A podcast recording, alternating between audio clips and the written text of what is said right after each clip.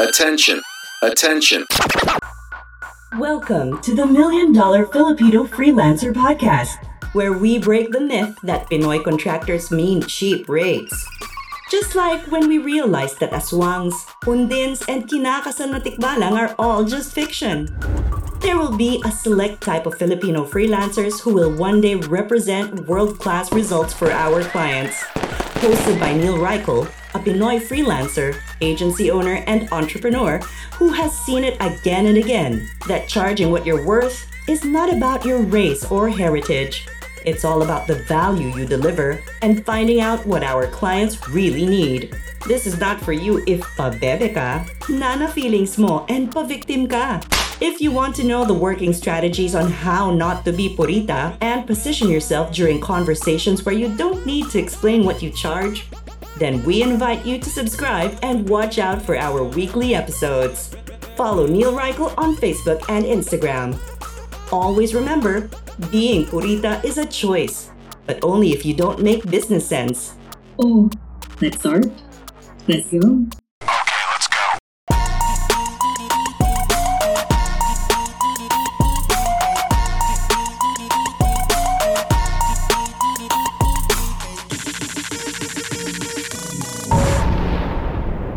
Welcome to the Million Dollar Filipino Freelancer Podcast. This is Neil Reichel and in today's episode, ang guest natin,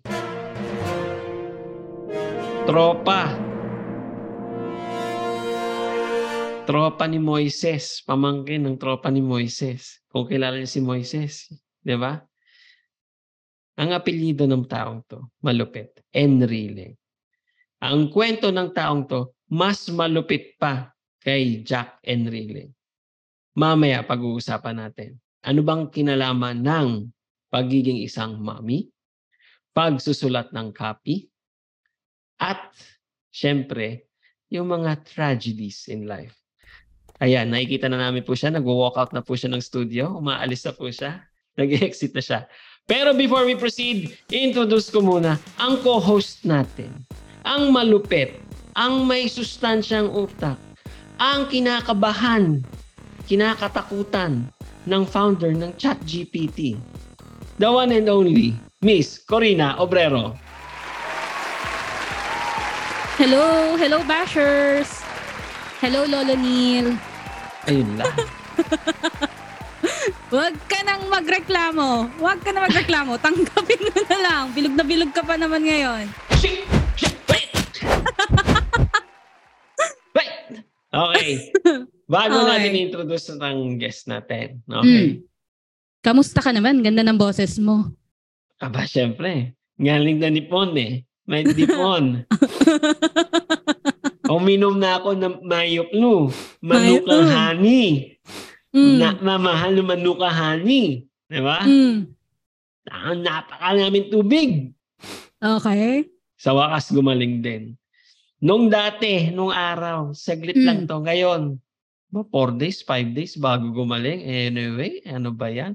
Ah, eh, eto muna. Teka, ba't ba ako pinag-uusapan? Anong pag-uusapan natin dito? Siyempre, lesson muna. Lesson. Mm, sige, sige. Okay. Makinig tayo sa matanda.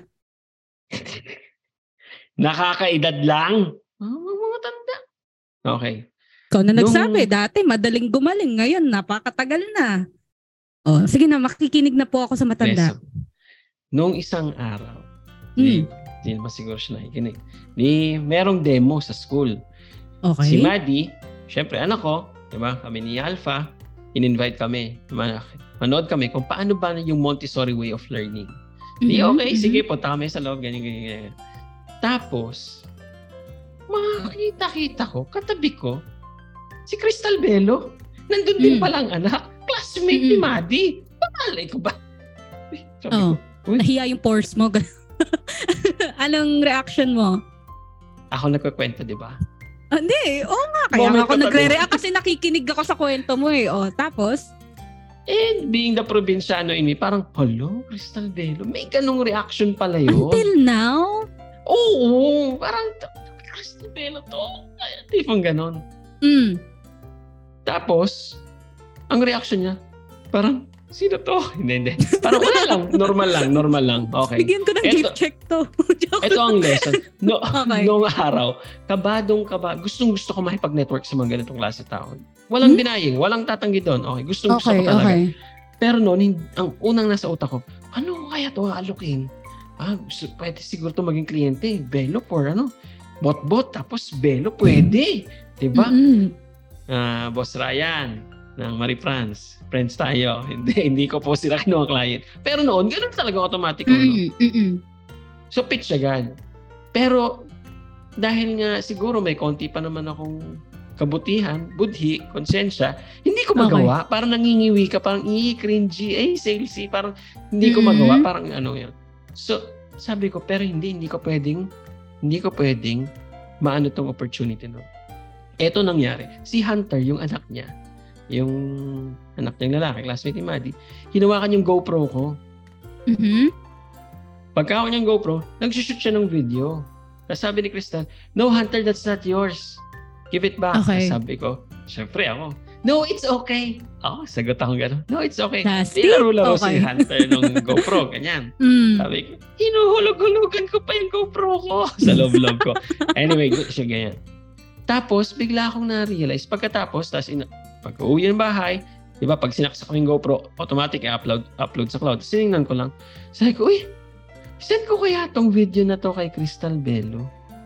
Mm-mm. Di ba? Hey, this was what Hunter took a video of kanina.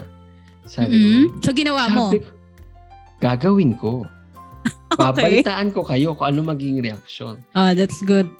Bakit ko naisip yon? Kasi nung naman, the few weeks before, yung mga classmates si Maddie, abay mga may, may- basta, meron siyang fast food. Yun yun lang siya. Mm-mm, May fast food mm-mm. siya. So, nag-playdate sila doon. Yun ang playdate nila, Maddie. Tapos, nagkataon, nag-video ako ng video. Gumawa ko.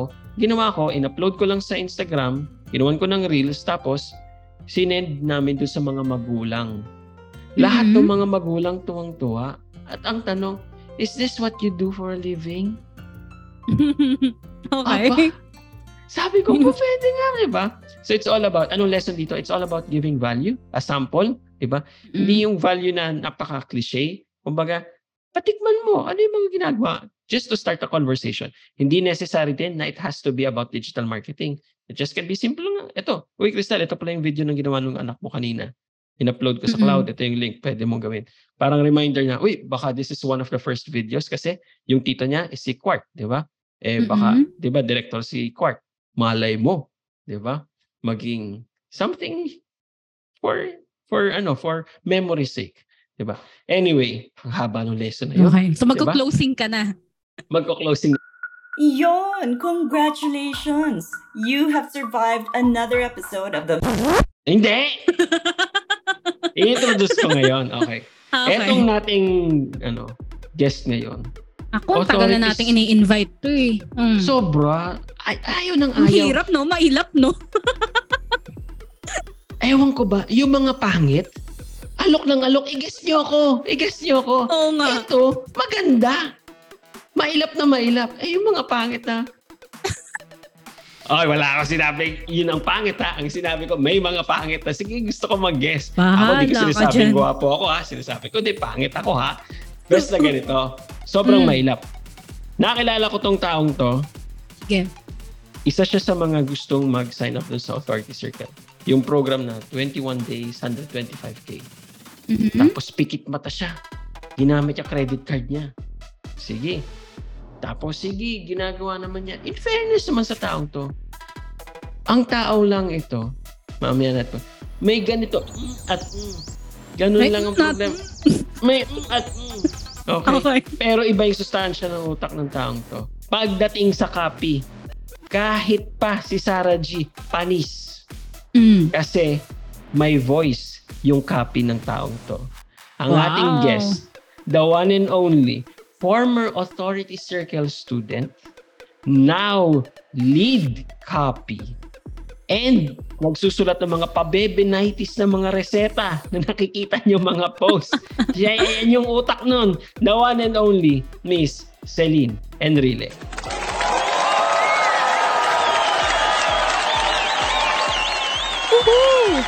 Hi, Bashers! Hi, Coach! Hindi ako mailap pa. Ano tawag sa'yo? Pugante. Pugante. Ba? Si Lynn, ba't nga ba ayaw mong mag-guest? Eh, tagal-tagal ka na namin ini-invite mag-guest. Talaga ba? Baka nagkalimutan lang ko. Hindi, hindi pa okay yung internet niya.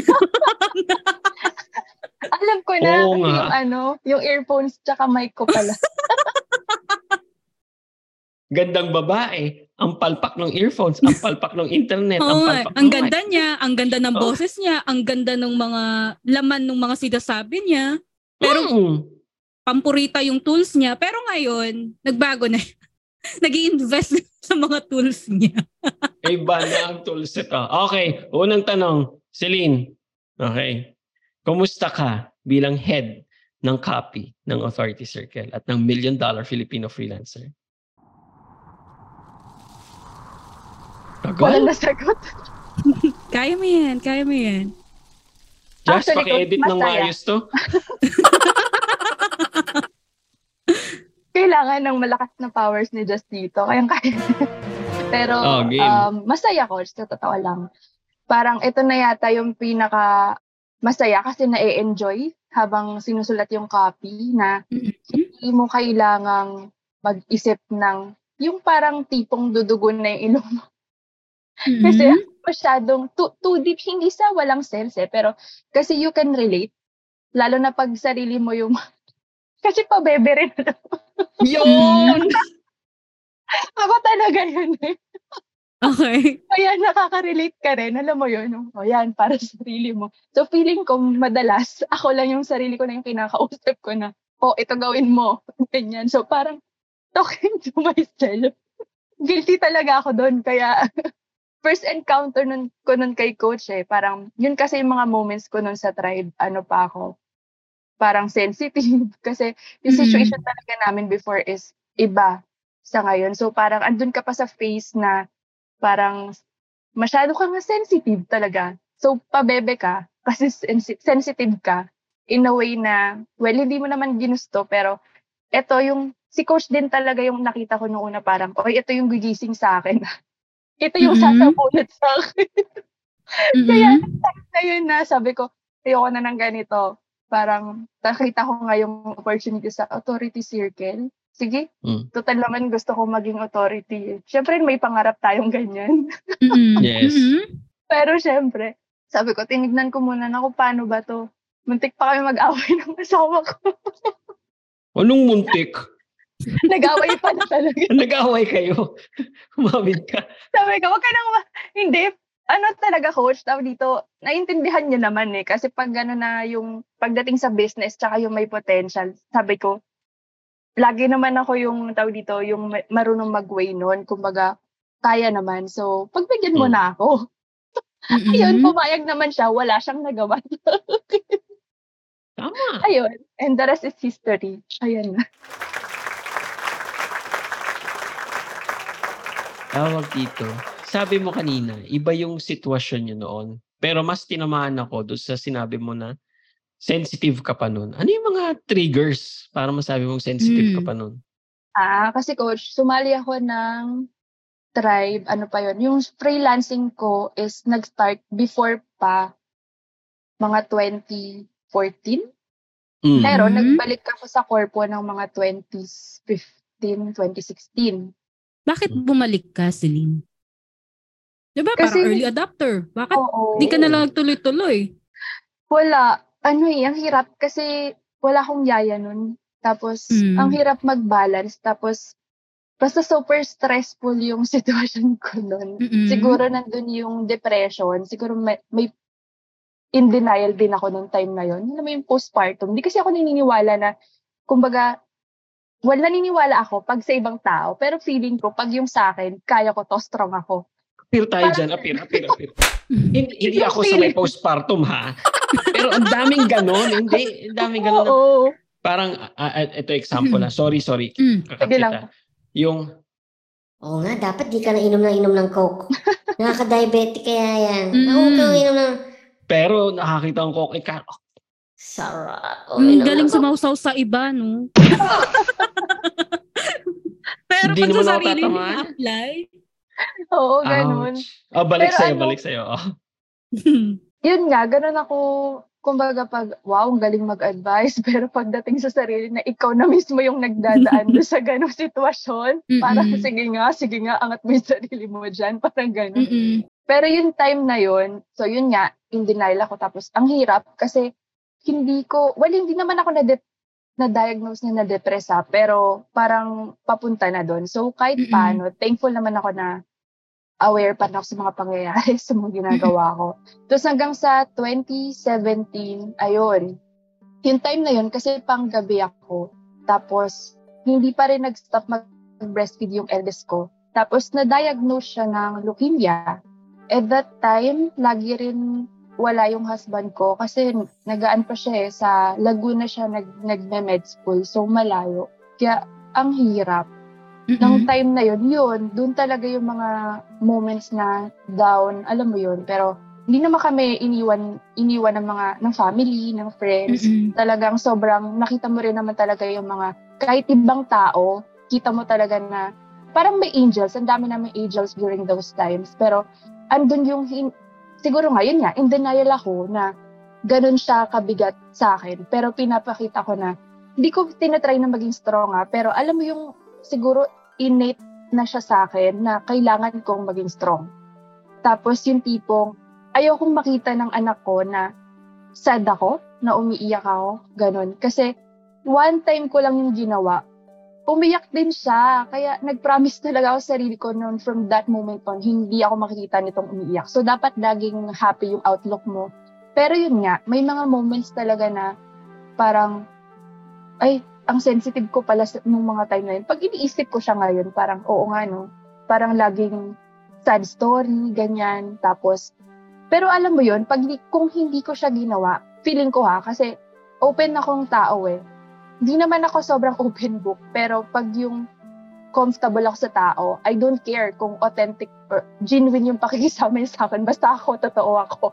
So, Yes. sinare ko sa kanya, parang gawan niyo man ako ng Jesus, wala akong pakay. Pero ito yung feelings ko, ito yung sitwasyon ko. To the point na minsan nakakasawa na magsabi ng, ito yung nangyayari sa'yo. Kasi akala nila, ano eh, yung story, nag-tell ka lang ng story na ginawa Mhm. mo. Pero actually, yun talaga yung reality ko. So, yun yung, yun yung medyo naisip ko na na, oo nga no, dapat, meron palang mga bagay na dapat pala hindi ko kunwento sa mga ganitong tao or sa ganun. Pero in a way, parang yun kasi talaga yung naging therapy ko sa sarili ko. Parang at the same time, siguro, kaya ako lalong bumalik sa yung love ko sa pagsusulat. Ayun, dun ko siya ulit pinractice. Pagbalik ko ng, pag-resign ko pala sa BPO. Mm-mm. Mm-mm. Ayun. Tama ba yung ano? Tama ba yung timeline? Sandali lang, kinaklear ko. Mm-mm. So nalaman ni, nag-work dati sa corporate si Celine, tapos nalaman niya nga na si Eldest nagka-leukemia. Yun ba, isa ba yun sa reason kung bakit ginusto mong mag, ano na lang, parang iwan na si corporate kasi sabi mo panggabi ka pa. Tapos ano, maging mas magkasama kayo, try to work from home ulit kasi dati ka naman na nag-freelance. Isa ba yun sa reasons?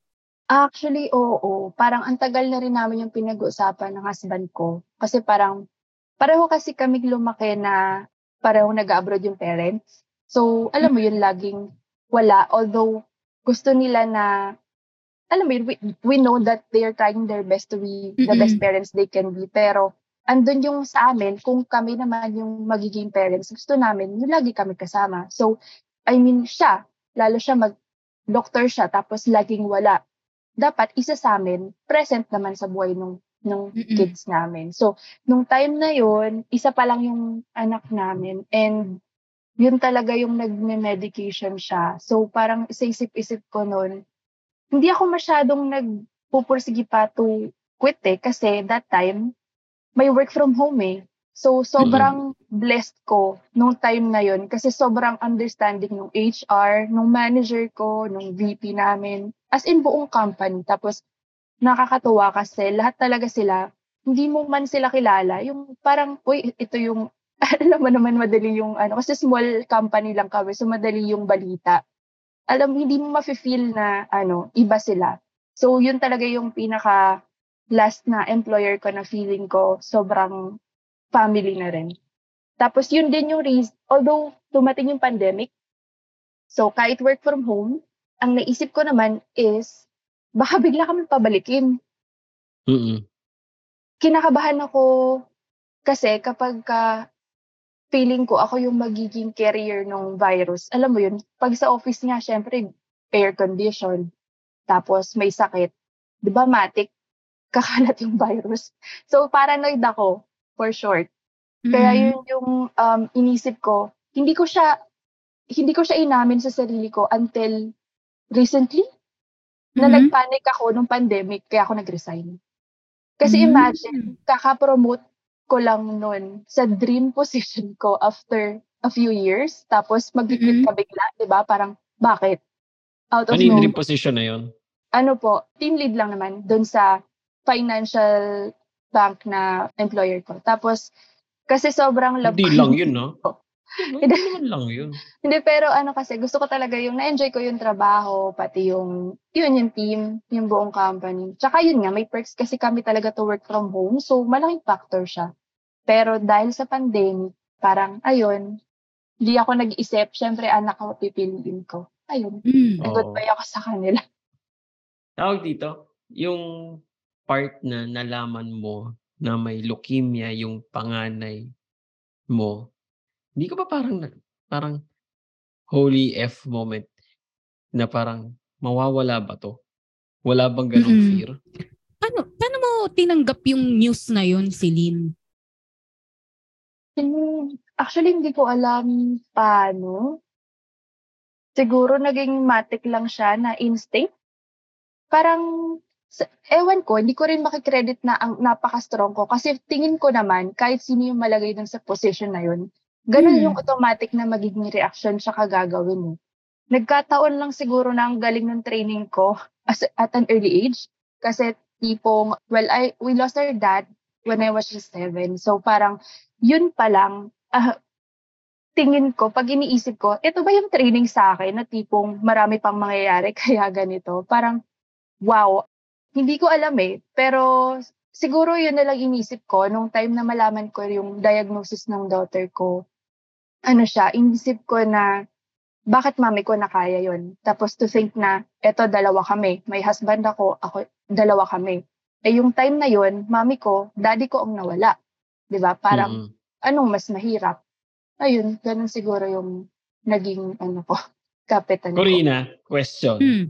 Assuming lang may asawa ka na, Mm. tapos may anak ka, sinabi sa'yo ng doktor na wag na lang, wag, wag na, basta hypothetical lang. Na yun yung Mm. sinabi, exact scenario, ano magiging reaction mo nun? Malulungkot. Oo, wag yung ka, malulungkot. Diba? Pero tama yung sinabi si Lynn, shock talaga. Tapos mamamanhid ka. Mm. Tapos parang automatic siya eh. Lalo sa, sa mom, parang tingin ko lang ha, parang, de, anong kailangan gawin? Ano yung next step? Anong next step? Anong next step? Kaya yung sinasabi kanina si Lynn na yung postpartum, parang saka lang siya naniwala na later on. Kasi nga, siguro after uh, some period of time, saka lang na-absorb ng tao na ito yung men I would really call it mental torture na pinagdaanan na to. Mm-mm. Parang grabe pala yun. Yun, as in Alam mo, grabe pala yun. I, I feel like sa una ganun, instinct. Mm-mm. Kasi parang, so ano, Survival. oo. naka, ano ka eh, parang, Yes. an- so anong gagawin? Pero hindi mo namamalayan, nagbi-build up yung stress sa'yo eh. Mm-mm. Totoo. Darating yung time na, alam mo yun, kailangan mo i-process yung emotions mo na parang, so ano nga, kasi it's eating up on you na hindi mo lang namamalayan kasi na nangingibabaw yung instinct mo. Kaya Mm-mm. sa parang parang ang dating delayed na naramdaman na, ay parang nalung parang looking back nalungkot pala ako noon. Ganito pala yung nangyari. Na ano lang, overpower ka lang nung instinct mo nga to, to protect, to ano ba, gumawa ng solusyon dun sa dun sa problem at hand nung time Yes. na yun. Para Oo. siyang ano, paano ba yung short term? Adrenaline. Parang ganun. Mhm. eh. Parang, Uy, may sunog, napabuhat ka ng Oo. red blood. Oo. i, i- ano ko lang, isigit ko. Baliktad sa lalaki. Ang sa lalaki naman, Mm. si husband ha, si, ganito yung nangyayari sa husband. I don't know if this has happened to your husband din, Celine. The minute that I knew about, hindi, kay Maddie, nung ano pa siya, day 6 niya, kailangan namin siya dalhin sa ospital kasi sobrang Mm-mm. nagdidilaw siya. Tapos, ang sabi ng doktor, kailangan, nagpa-check up lang kami, tapos sabi, idiretso niya ng ER. Mm-mm. Sa isang mom, ang instinct agad, sige, anong next step, anong next step? Sa lalaki, para talagang hihinto yung mundo. Parang, PI, parang, ito na naman tayo. Kasi lahat na absorb niya. eh. Kumbaga, parang, ano bang ano term doon? Wala, walang, walang gut instinct doon sa lalaki. Anong next step, anong next step? Or baka ako lang yon Parang talagang natulala lang ako na parang, eto na naman tayo. Eto na naman. Talaga, seryoso. Tipong gano'n. Nasa Asia na naman tayo. Ta- Parang pa- pahihiramin mo lang tong bata na to sa amin. So, more of nagiging galit. So, kaya yung mga lalaki, makikita mo, para sa akin, ang observation lang, mas sila yung unang nade-depress, mas unang natatamaan kasi talagang, yun nga, mabagal yung pick up agad ng lalaki pag ganun sitwasyon. Totoo, Lalo coach. pamilya. Tingin ko. As in, Oo, sobra. coach. Actually, coach, si Jim, yan pa yung mga panahon na, ano, nag-duty siya, nagre-residency. No, not residency. Yung last step, bago mag, yun nga, mag, ayaw niya ng pedya. Tapos ayaw niya talaga kasi parang naiisip Ayoko rin niya ng pedya. anak niya. Oo, okay. Oo.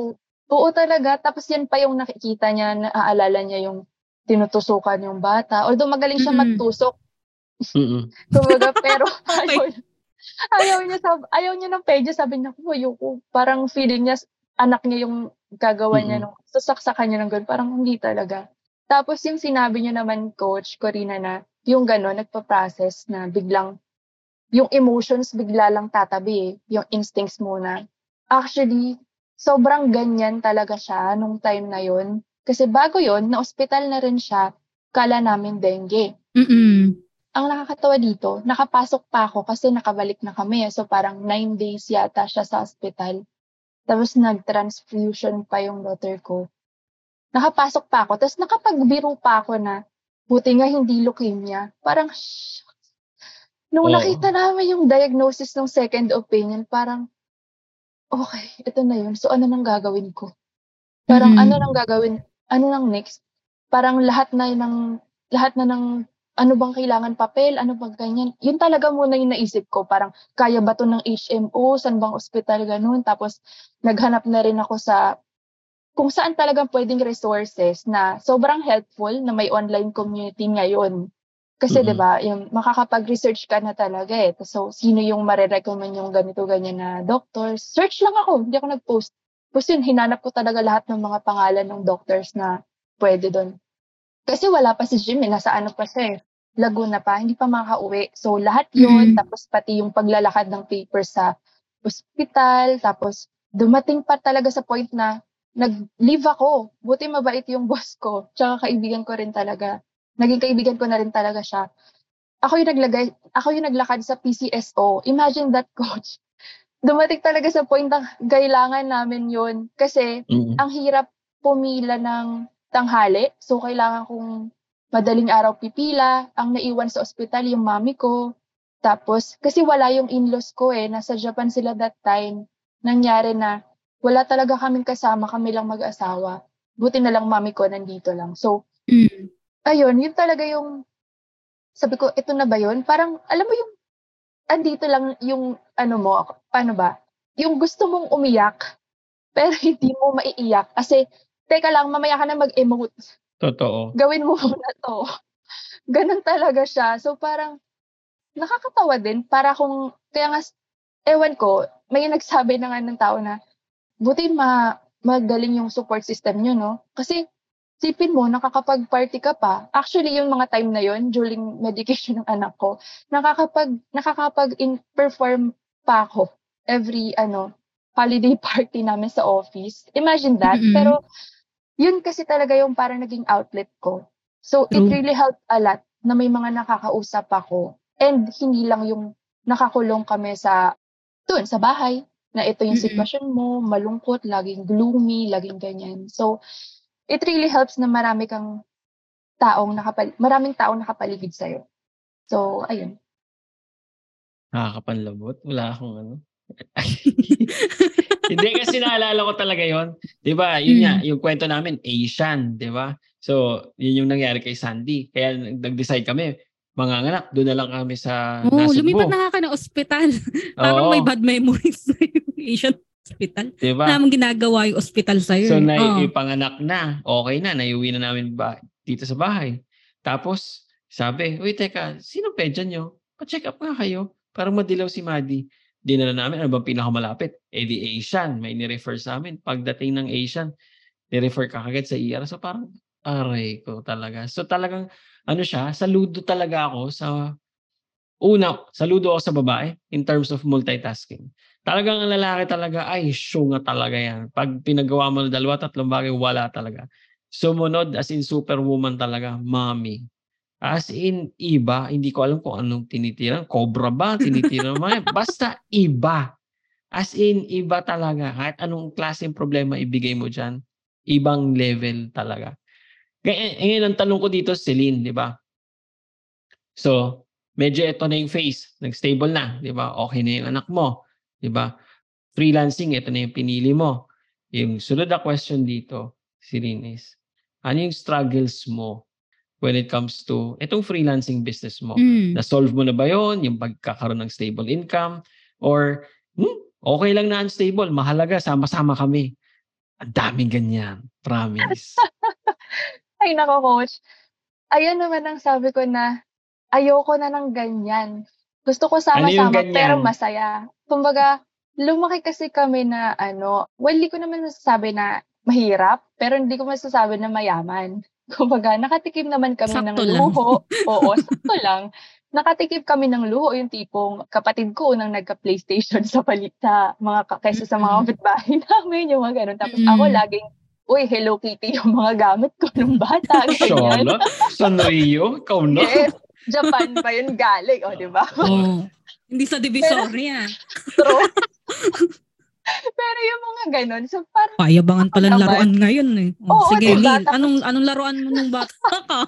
naka-Coleman ka ba, coach? Baunan mo nung, nung araw. Oo, yung Coleman na pinanglaban ng kuya ko na pinsan, pinambasag-basag niya sa classmate niya, yun, pinasa na sa akin kasi basag-basag din. Thank you, Tita Evelyn, sa pagpapahiram po ng mga gamit ni Kuya JP sa akin. Hanggang brief na Sunjoy, nagamit ko. oh, tuloy. okay. Tapos, ayun, so, pero yun nga, kasi mami ko na lang mag-isa, so parang kailangan niya magtrabaho. So, tapos ganun din naman yung husband ko. Si, siya din kasi eldest, and parang similar yung story namin. So, parehong laging wala yung parents kasi nga kailangan mag-work. So, ang nangyari, siguro kaya din kami nagkaigihan before kasi yung pareho namin common. ah well, yun yung common namin. And pareho yung thinking namin na ayaw na namin dun sa mga anak namin na mangyari yung laging wala yung parents or yung yung hindi buo yung family. So parang ayun siguro yung goal namin pareho. Kaya rin pati yung pag-homeschool kahit hindi sang-ayon si Jim dun before, kung hindi pa nagkasakit si Anya, actually hindi namin magagamit yung homeschool. Pero siguro nataon na rin na I was introduced to the concept na meron pala talagang existing na homeschoolers dito sa Philippines. So, parang yun na yung safest bet namin. So, ayun, hindi na-stop si Anya kasi we were able to homeschool her. And hanggang ngayon, homeschooled pa rin siya kasi paranoid kami dalawang mag-asawa. Kasi ang Siyempre. hirap.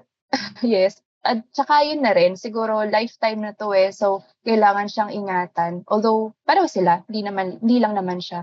So, ito naman yung wino-workout ko is, syempre, hindi naman namin magagawa yung goals namin kung wala kaming inflow ng cash. So, marami pa Eh, rin doktor akong naman si. Jim eh. Doktor naman pala yun eh. Big time naman pala yun eh. Mm. Ano ba yan? Coach, sabi nga nila, di ba? Sa Pilipinas, walang doktor na nagugutom. Pero hindi Oo. lahat yung mayaman. Ay. Unless mayaman ka na talaga. well, andun tayo sa ano, sa in-between. So, doktor. Sa yayaman pa lang. Oh, sa yayaman. Yayaman pa lang. Pagkaka-hospital pa lang. So, so, yun yung struggle kasi is yung, kung di pa kayo nanonood ng episode 90, 93 o 94 Wow. ba to? consistency. Mm-mm, 94. Freelancing ba o yung freelancer? Well, totoo yun eh. totoo talaga yun. Mm. Pero dahil din, yun nga, struggles talaga siya ng mom. Hindi yung, hindi lang sa time eh. Actually, hindi time yung kalaban. Kasi magaling nga mag-multitask. So, energy management. Yun ang malaking dapat i-manage. Hindi lang, hindi lang parents ha. I mean, tingin ko more, more than time, yung energy mo. Kasi you have to choose what you Mm-mm. prioritize. You have to choose what you put your energy into. Kasi baka mamaya, yung something na gagawin mo, ito pala yung kailangan ng pinakamalaking energy. Tapos, hindi mo na siya kayang gawin. Which is, nangyari talaga sa akin. Kasi nga, ayaw ko mag-delegate nun kasi gusto ko, No. pag nagturo ako, hands-on ako sa kanya. Tapos, siguro nung time na yon parang, well, purita ka lang kasi. Pero, alam mo yung gano'n sa isip-isip ko. Ah? Micromanager ka kasi. Purita ka lang kasi. Wala ka kasing pambayad. Ginaganon ko rin sarili ko eh. Kasi syempre, Mm. alam mo, sinasay ko Mm. Tapos, yung tipong, micromanager din siguro ko nung una. Kasi parang feeling ko, syempre nga naman, mako-compromise yung business mo eh kapag ka hindi mo ginawa, hindi ginawa ng tama nung taong tinuruan mo. Pero ang point kasi doon is, kaya mo naman magturo na maayos. Pero ang issue ko noon is, wala akong yaya, wala akong time. So, hindi ko kaya mag-delegate. So, nung time na yun, sobrang struggling talaga. Tapos, dumating pa yung pandemic baby namin. So, yung time naman, panibagong struggle na naman. Ako nalulungkot Yung para sa mga babying yan. Dati yung tawag sa mga baby, yung, yung nakuwan lang, yung nakuwan. Tapos pero- pandemic baby. Ano ginagawa? Wala eh, nabore kami. Walang ilaw. Walang ilaw. Bakit may pandemic baby? Naubos na namin lahat ng palabas sa Netflix eh. Nag-baby na lang kami. Parang ginawang hobby. Hindi, ito naman kasi, sobrang Uy! hindi siya pa.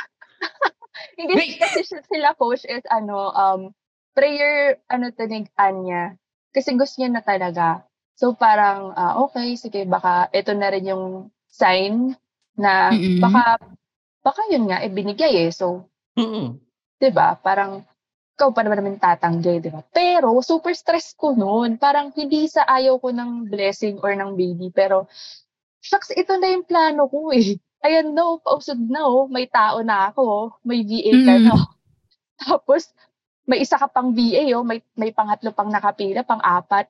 Tapos yung clients mo, ito, oh, mayat maya, o DC, oh. Sige, close, close, close. Eh tapos, biglang ano, tawag dito, naghahanap sila ng tipong mas cheap lang pala. Tapos Mhm. nasabayan pa na kasaganaan na ang gagaling ng mga nakukuha kong VA. Tapos biglang, ay nako, biglang ganun pala yung client, client mo, ano lang, tinry ka lang, tapos biglang in-house na, o kaya Mm-mm. wala lang talaga silang pambayad, ganyan. So, ano ba to? So, parang, nung time na yun, sakit din sa ulo kasi walang tumatagal na yaya. So, meron kaming nahanap na yaya, okay siya. Kaso, pinauwi naman ng asawa sa probinsya. Eh, Tapos may baby din siya. So, hindi mo, ma- hindi mo masisisi. Tapos meron namang isa, okay daw, okay, sige, papalit siya.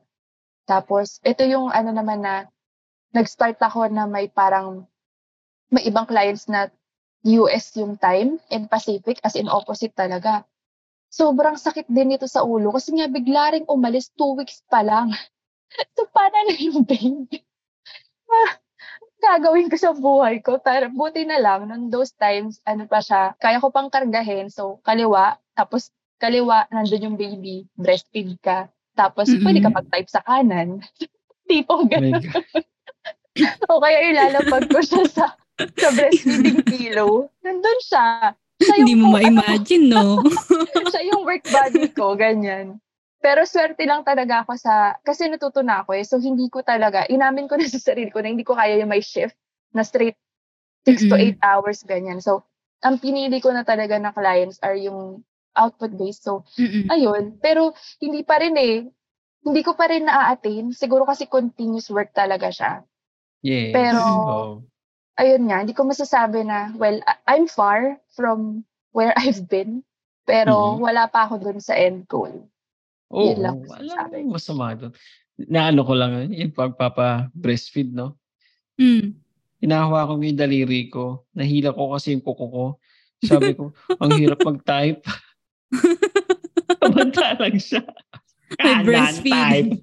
Nagpapadede. Ang kapal na mukha ko. Anong karapatan ko para magreklamo?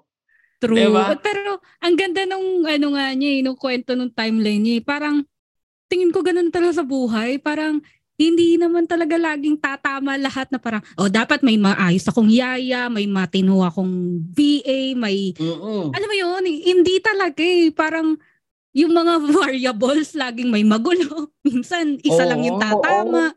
Tapos Hindi, meron hindi pa yan. pwedeng mag-wait ka na parang, ay, gagaw, ano, kikilos lang ako pag tama lahat. Exact. Lalo, Ay, nakakahiya kasi pagka, lalo pag referral ka, tapos ganun. Mm. Kasi anong gagawin mo? Magtakot ka na rin ang mukha mo. kasi naka, nakakahiya talaga, alam mo yun. Nakaka, basta maraming moments talaga na ganyan. Pero, ayun nga, wala, hindi ka pwedeng, you, were, you will never be ready. Mm, So, parang- ay, oo. Laging ganun. Ganun Yeah. tingin. You will. if if Hmm. natanggap mo na na hindi laging alam mo yun hindi nga perfect yung pangyayari at tinanggap mo na you will never be ready di kailangan gawan mo ng paraan kahit hindi perfect yung mga scenario sa paligid mo kahit lumayas yung yaya mo biglang wala kang VA wala kang pera ngayon gagawin mo ng paraan Totoo. kasi wala An- mag-aantay ka sa wala lilipas yung panahon tapos naungusan ka pa ng mga ano, iba. Tapos inggit-inggit ka. Ganun mangyayari. Tapos, pakonsuelo mo sa sarili mo, mahalaga magkasama naman kami. Sama-sama kami. Nagmamahalan tayo kami. magutom. Wala kayong makain. Di ba? Sa una, ay, happy tayo, nagmamahalan tayo. Mamaya, naglilisik na yung tingin nyo sa isa't isa. Ano, wala ka pa rin pera? Ano, ano, ano mangyayari sa buhay natin? Di ba? Hindi, Yun yung realidad eh. Mm-mm, yun yung totoo. Ay, gumawan ka na. Yung mga tipong o gano'n kaya- sa kapitbahay. Wala pa O kayong kaya- ulam. Gano'n. Hindi, yung tipong nilapag mo lang yung kape ng gano'n. O, an ano yan? Nagdadabog ka? O, wala naman akong ginawa. Nilapag ko lang yung kape ko ah. Chill. Kalma lang. Kalma. Eto na. Katrabaho na. Hindi. Sapul na, sapul na naman, di ba? Celine, copywriter ka ngayon, di ba? Mm. Okay. Ito yung isa sa mga laging nagiging tanong ng mga tao is baka naman napakagaling mo na kasi talagang magsulat. Baka naman kasi Celine, ano ka talaga, born writer ka na talaga. Kaya malupit kang copywriter. Totoo ba yun? Natawa lang ganun siya. ba? Mm. May ganun ba? Ewan ko. Wala naman. Kasi ako feeling ko ha, feeling ko, born Hmm. writer ako. Okay. Paano mo Feeling na, ko lang. bakit, bakit na-feel mo yan? Tapos habang sinasabi ko, nadidiri ako. Hindi. Masasabi ko lang na ah mala, ma ano lang mahaba yung hindi ma, matagal na yung experience ko. Yung pagsusulat ng mga love letter Mm. na mali ang grammar, yung tipong ganon. Kaya sabi ko, ah, born writer ako, yung tipong ganon. Pero ang totoo lang nun, hindi. Mas marami lang sa'yo, may attempts. hawak. born writer. Pagka-iri sa'yo, may hawak kang ballpen ng born writer. Pluma, excuse me. Pa. May hawak kang pluma. Di ba? Wow, it's a boy and a pluma. O, di ba? May freebie. Di, ikaw, saan mo nakuha yung ano mo, yung skill mo ng writing? Kasi sabi mo 2014. Ano bang ginagawa mo noong 2014? Anong klaseng ano, freelancing jobs na yun? So, yun, ano yun, coach? Translation, tsaka transcription. Tapos, yun, more of VA task. Pero kasi, high school, ano yun? Ouch, Pag high school ka noon, 2014? Hindi po. Hoy, grabe ka. Hindi ako papayag. Hindi, I mean, Graduate high na ako ng college noon. Sasapatusin ko to eh. Ah, ah, alam mo si Corina pag high school ako. Hindi, ayusin natin. Oh, tw- Ulit, ulit. Oh. 2014. Oh. The 2014, ayun, nagta-translation, transcription, tsaka admin task. Ganun. Mm. Pero kung sa writing, Nung high school ka, oo, nung high school ako, coach. na Gusto ko hindi talaga- 2014. Hindi. Hindi. Oh. Ano po, member na ako ng, although Filipino yun, Filipino literature, nung school paper namin, high school paper. Parang Wow. small thing na, lang naman siya kasi small lang naman yung school namin. Pero parang Okay. to heart ko talaga siya. eh. Oh. To heart ko talaga siya na, uy, ano, oh, nasa school paper yung pangalan ko, ganyan. Tsaka, gusto ko na Nga, talagang editor-in-chief ka. before how I wish. Pero, Ano, ano? the more of ano ko, Filipino literary Okay. noon time na yun. Ikaw, Ikaw. ka, Neil. Features editor. Same. Oo, ah, pareho tayo. editor. Pareho tayo ko rin, ha? Oo, Ah, yun, meron yun din namin. Hmm. Tapos, ayun, ano, ganun din, editor, pa lahat naman kayo editor, eh, kanya, pasahan ng ano, tapos, Editor. oo, Wow. lahat kayo editor. Hindi pasahan kasi kami ng ano, ng gawa, tapos Mm-mm. i-edit mo yung ano. So, parang andun na rin yung copy editing skills mo or yung, yeah, content editing mo, ganyan. Tapos, pagdating ng college, nag-enroll ako ng marketing, pero kasama talaga sa choices ko are journ o kaya broadcasting. Pero, feeling ko nung time na yun, wala akong pera doon. Lalo sa Okay. music. Kaya hindi ko sila pinili.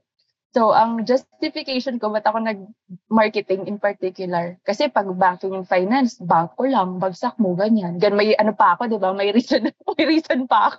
Tapos pag Mm. management, masyado namang broad. Anong management? Anong ima-manage mo? Wala naman kaming business, ganyan. Okay. so, isip-isip ko. Manage Excuse me. yourself. yung mga banking and finance, Mm. y- bagsakan ng mga accounting, aray ko. Pag ikaw na bash, bahala ka. O di ba may sponsor na kami? Libre ka namin ng yummy chapchay mo kapag umorder ka sa Taste of Joy. Taste of Joy. Masarap ang pansit dito, masarap pagkain nila. Basta ang worth ng order mo ay 1,000 pesos and up. Net, ito ha, hindi kasama yung mga dinidiscount mong senior citizen na pati kapitbahay nyo na senior citizen, sila sama mo ha. Net, 1,000 pesos and up. Meron kang libreng chapchay. Sagot na namin ang chapchay mo. All you have to do is go to the Instagram account nila, tasteofjoy.ph para umorder. Doon ka lang o-order and basta umabot ng 1,000 pesos ang order mo. Net ha? Net. Lilibre ka namin ng yummy yummy chapchay. Mapapa Mm, arasa. pa sa sarap. Let's go!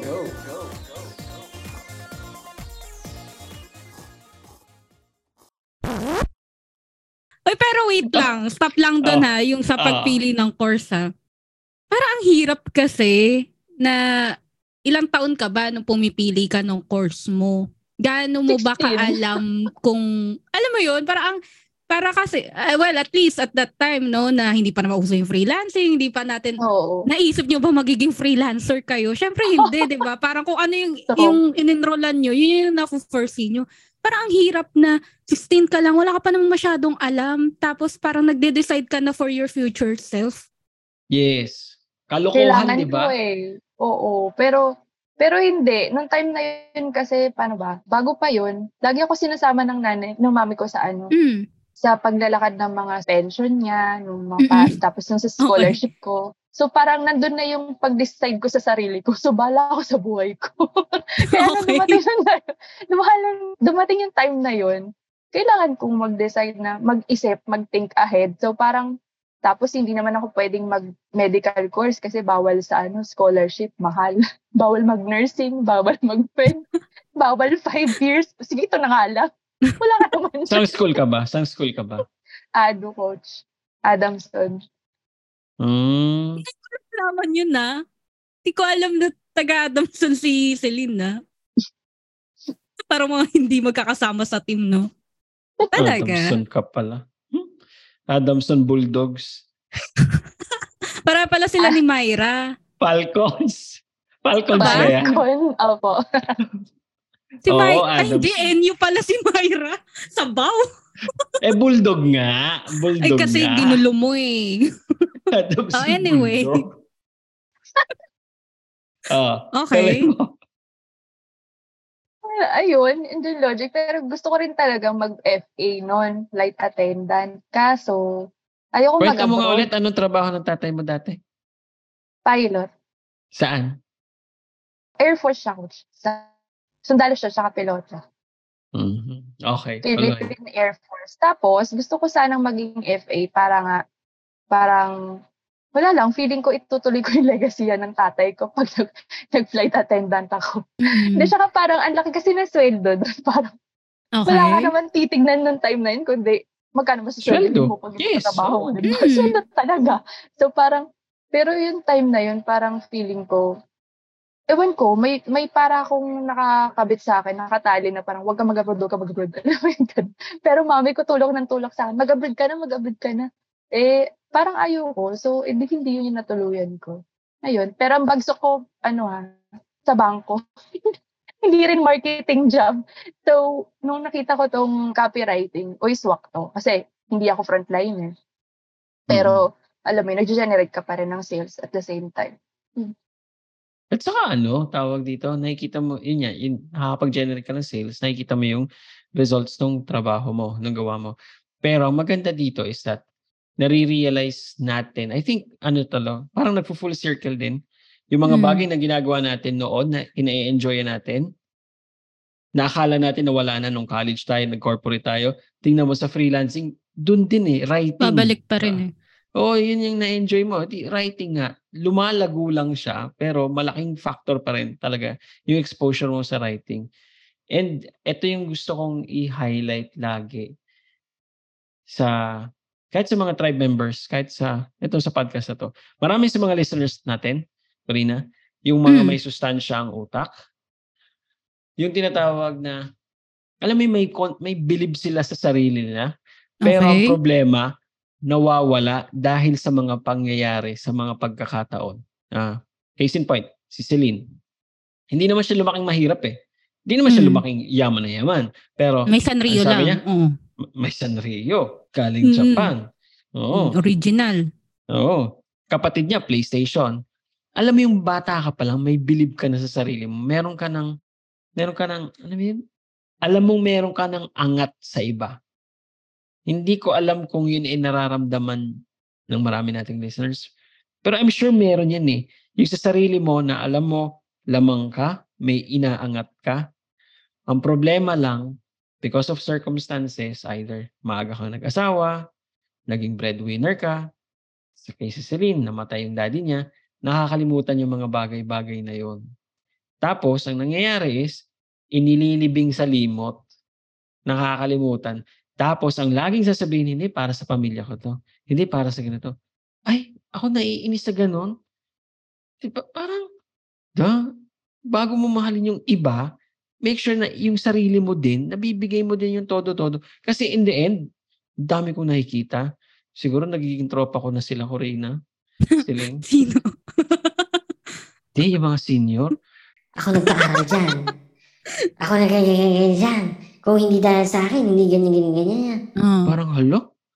Eh kung masaya siya sa sarili niya, masaya na rin lang siya para sa iba. Kahit na hindi tanawin yung utang na loob. Kahit na, y- yung tipong hindi siya mabigyan ng acknowledgement. Para, s- Mm. kasi siya, happy na siya sa ginagawa niya.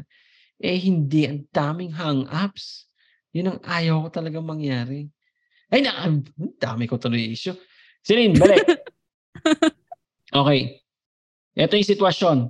Freelance, gusto ko mag-freelance. Nasa corporate ako. May love ako for writing. Kaso, meron akong dalawang anak. Marami na akong responsibilities. Yan, maganda yan. Okay, marami na akong responsibilities.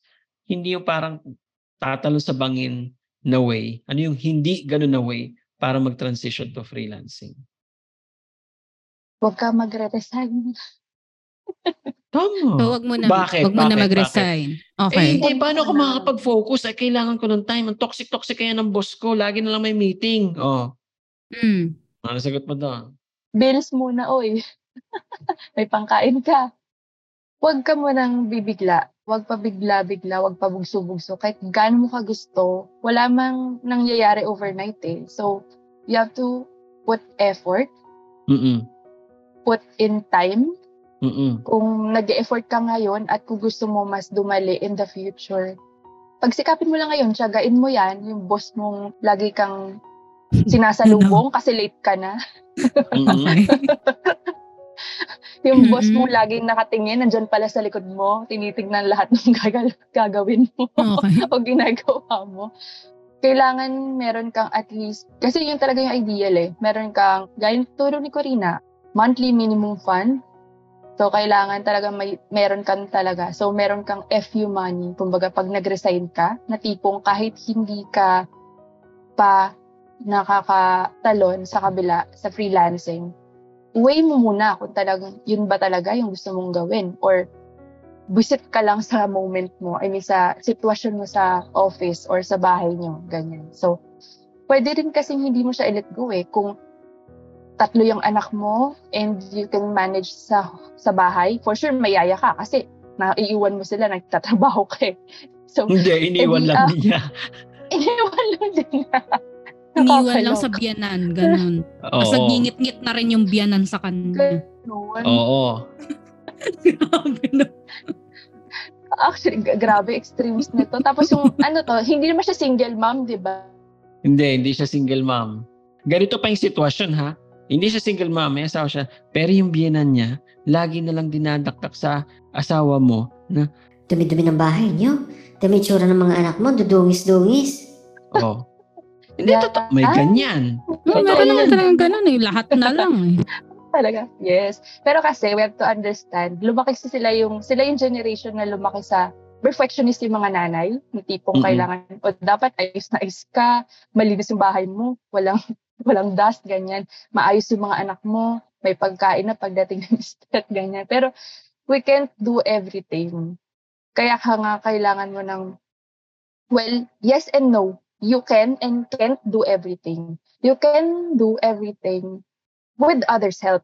Pero you can't do it alone.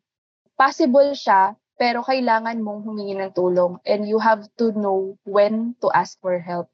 Siguro yun talaga yun eh. Kahit kasi mag-multitask ka, mauubos at mauubos yung energy mo tsaka yung mental space. Siguro sa pagiging mommy, yun talaga yung nakita kong parang mistake. Kasi hindi Mhm. nila alam, parang sinasarili nila lahat na tipong they're expecting something from lalo sa mga married na ng help sa husband pero hindi naman din nila mahulaan hindi man mahulaan ng husband mo kung anong kailangan mo kung di mo sasabihin di ba so parang um kung dalawa naman pala kayong nag-work edi ask for his help na o ikaw sa mga bata ganito ganyan tapos o si mami baka sinasabi na ang dumi ng bahay, ang gulo, ganito, ganyan. Explain mo na lang kasi ikaw yung, nan- ikaw yung anak eh. Kailangan ng kaming dalawa mag-uusap. Mag-aaway pa yung dalawa pag magbiyanan sila, di ba? So, ayun lang naman. Bago ka mag-transition, i-explain mo muna yan. I mean, i-open mo siya sa husband mo kasi kailangan alam ninyo pareho kung anong ginagawa nyo and yung goals nyo pareho para alam nyo rin kung ano at saan yung kailangan ng tulong.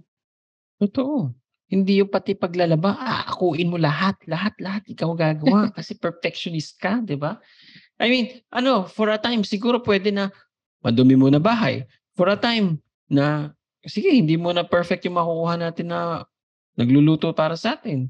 Tsaga-tsaga lang talaga muna. And then later on, aayos din naman, aalwan din naman ng mga bagay-bagay. Di ba? Pero, kikilusan mo nga lang. Pero yun. Corina, ano favorite mo sa episode na to? Favorite ko. Mm. Yung mommy instinct ni Celine nung time Mhm. na nalaman niya yung situation ng daughter niya. Yes. I think maraming mga bashers na makaka-relate. Fully ma- ma-inspire sila or may matutunan sila or baka nga yung iba kasi parang yung pinag-usapan nga natin eh na delayed yung processing ng emotions. Baka may Mm. mga nakikinig sa atin ngayon na dumaan sa baka hindi naman exacting, baka mga Mm-mm. mami rin sila, pero ito yung way for them to realize na hala, oo nga no, baka ito yun eh. Kasi minsan, di, di mo, parang naiipon lang siya sa katawan mo na wala, masyado kang, masyado kang solutions oriented. Yes. Tapos hindi mo namamalayan na tumataas na pala yung BP mo, ang pangit ng, anto, hindi ka makatulog, na parang hindi mo iniinda. Yun pala yun, nagmamanifest na pala siya as physical symptoms na hindi mo kasi pinaprocess yung emotion mo. So baka may nakikinig sa atin na Marias na, ay grabe pala yung mga pinagdadaanan ko. I need to take a step back, process my Mhm. emotions and understand paano ko ba mahahandle lahat ng to being mommy or kung eh, ayun, parents sila. Tapos may kung may agent sila o kung ano pa may mga roles nila, paano ba mahahandle nila lahat ng roles nila more efficiently para hindi nila kailanganing mag-suffer. Kasi we're not, yung sinasabi nila, yung parang naka, ano to? Fight or flight mode. We're Oo. not built to be ganon all the time. Yes. Hindi hindi ka laging on the go. Hindi yun Oo. normal. Gina, ano tayo eh, hindi naman na tayo nung mga may may layon na darating lalapain tayo. Hindi hindi na ganun. May dinosaur! hindi hindi na ganun kaya ang ikli ng lifespan nila nun. Eh, hindi na tayo nasa ganong stage. Parang pag may danger, okay lang 'yun. Or may threatening condition sa buhay natin, okay lang 'yun. Pero hindi pwedeng prolonged. Kasi magmamanifest talaga siya sa health mo. Ikaw at Mm-mm. ikaw din. At tapos eventually, then lalo ka pa magiging inefficient. So, sa mga nakikinig na, na napagdaanan siguro or patuloy pa rin pinagdadaanan yung kagaya no kay Celine, this might be a wake-up call. Take Yes. time to rest and process your emotions, yung mga pinagdadaanan mo. Ayun, Oo. ayun yung favorite ko. The fact na kaya mong sabihin siya, as in talagang sabihin sa tao, kung sino man yon yung kanina yung kanina sinabi ni Selena, basta ako honest ako sa'yo, nakakwento ko sa'yo. That could Mm-mm. also be one way of coping, di ba? Letting it Mm-mm. out versus keeping it all in. Ako, paborito ko, wale. Wale, wale, wale sa level na gusto mo. Kasi ito yung paborito ko, yung sinabi ni Celine na Mm. malayo na siya doon sa dati, niya Dati. na level. Mm. Oo. Pero wala pa siya doon sa gusto niya. Bakit ko siya nagustuhan? Kasi wala siyang pretension. Wala siyang pa-humble na hindi sobrang happy na ako, ito na ako. Nandun, amoy mo pa rin doon sa linya niya na mataas yung pangarap ko, malayo pa, may Mm-mm. mamararating pa ako. Sobrang simple lang nung linya na yon pero ano siya, malalim yung hugot na yon Totoo. So, yun nga. So, sa lahat ng mga listeners natin, find out ano ba yung ano ba yung, yung inner na galing mo. Remember that one time na, uy, feature editor pala ako. Remember one time na Filipino something na editor ako. 'Di ba? Or yung ako yung may unang may PlayStation sa mga kapitbahay natin. Ako yung may original na Sanrio. Ako may original Sanrio, 'di ba? Ano ba yung moment na yun na ikaw yung bida, ikaw yung lamang, ikaw yung yun yung nakakaangat. Tapos Mm-mm. ibalik mo yun sa sarili mo kasi yun nga, ang lagi ko ng word ngayon is life is meant to be enjoyed, not endured. 'Di ba? Hindi na pwede yung puro pa injure injure na ay injured ako, kawawa naman ako. Hindi, no? Tigil-tigil na ako ganun, 'di ba? I-enjoy mo. Masarap pala, as masaya pala. Ayun lang. Maraming salamat. Celine, last word mo sa mga bashers. Okay? Yung mga bashers na inarte, yung mga asawa nila. Yung mga lalaking asawa nila. Anong bibigay mo advice? Ito na, ito turn on na nila, i-bluetooth na nila, isi-speaker na to. Anong payo mo dun sa mga mga freelancing moms, di ba? Di, payo mo dun sa mga asawa ng mga freelancing moms. Yung lagi nagdedebate, ba yan, wala ka ng time para sa akin? Ano ba yan? Lagi na lang yan ang ginagawa mo. Yan. Anong shout out mo sa kanila? kailangan yung mag-usap para pag-usapan kung ano ba talagang goal nyo as a family.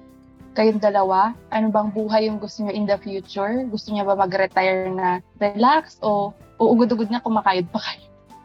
kung meron yung mga nakikita nyo yung wives nyo na or yung husband nyo na nagpupursige today sa freelancing, um, it will all be worth it. Kaya uh, if I were you, sige lang, um, supportahan nyo lang sila. Hindi. Oh, simple naman to. Ayan, nahuli na namin po ang pinakamailap na i-guest na rin namin sa wakas. Celine Enrile. na hayop eh. okay. Celine Enrile. Hanapin niyo po siya sa Facebook. Stalk niyo po siya. Okay. Mm-mm. Pero hindi niyo makikita sa ngayon ha. yung mga works niya. Makikita niyo po sa page namin, Million Dollar Filipino Freelancer, na Facebook page, Instagram, yung mga mapanakit naming mga post, mapanakit naming mga content. Yan, siya ang may mga pakanan yan. Kasi ang technique niya, pinakausap niya lang sarili niya. Boom! May content na kami. maraming salamat. Corina, maraming salamat. At sa mga bashers natin, bigyan mo to ng 5-star review sa Spotify. Yun lang. Bye-bye! Wait! Tanong ko lang, batugan ba pera mo? Yung ikaw kayod ang kayod, pero pera mo hindi dumadami. Dumadami man yung 1M mo, magiging 1,060,000. Tapos sasabihin sa'yo ng bangko, wow, you should be thankful. Sabay kaltas pa ng mga taxes sa'yo. If this is you, check mo how we turned 350,000 pesos into 455,000 pesos. Linis na linis in 12 months using the Lebronify method. And kung level up ka talaga, check mo also how we turned 750,000 pesos into 1.5 million pesos in 12 months. Again, linis na linis. Walang surcharge, walang extra charge, walang kung ano-anong hidden charge using the Lebronify method. And again, this is the best version of passive income. This is the best version talaga of how you could turn your tamad, batugan na pera into masipag na mga mala Lebron James na pera. Boom!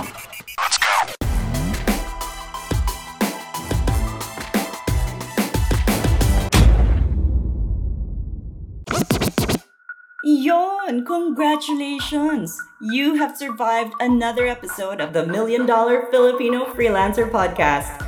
If you want more sabunutan ng feeling session, go download all the other episodes. If talagang hungry ka for more of our content, go to our Facebook group. It's linked in the description below. You can also tag us on Facebook and Instagram kung meron kang topics you would like us to discuss. If gusto mo kami shoutout, okay din kami. Adios!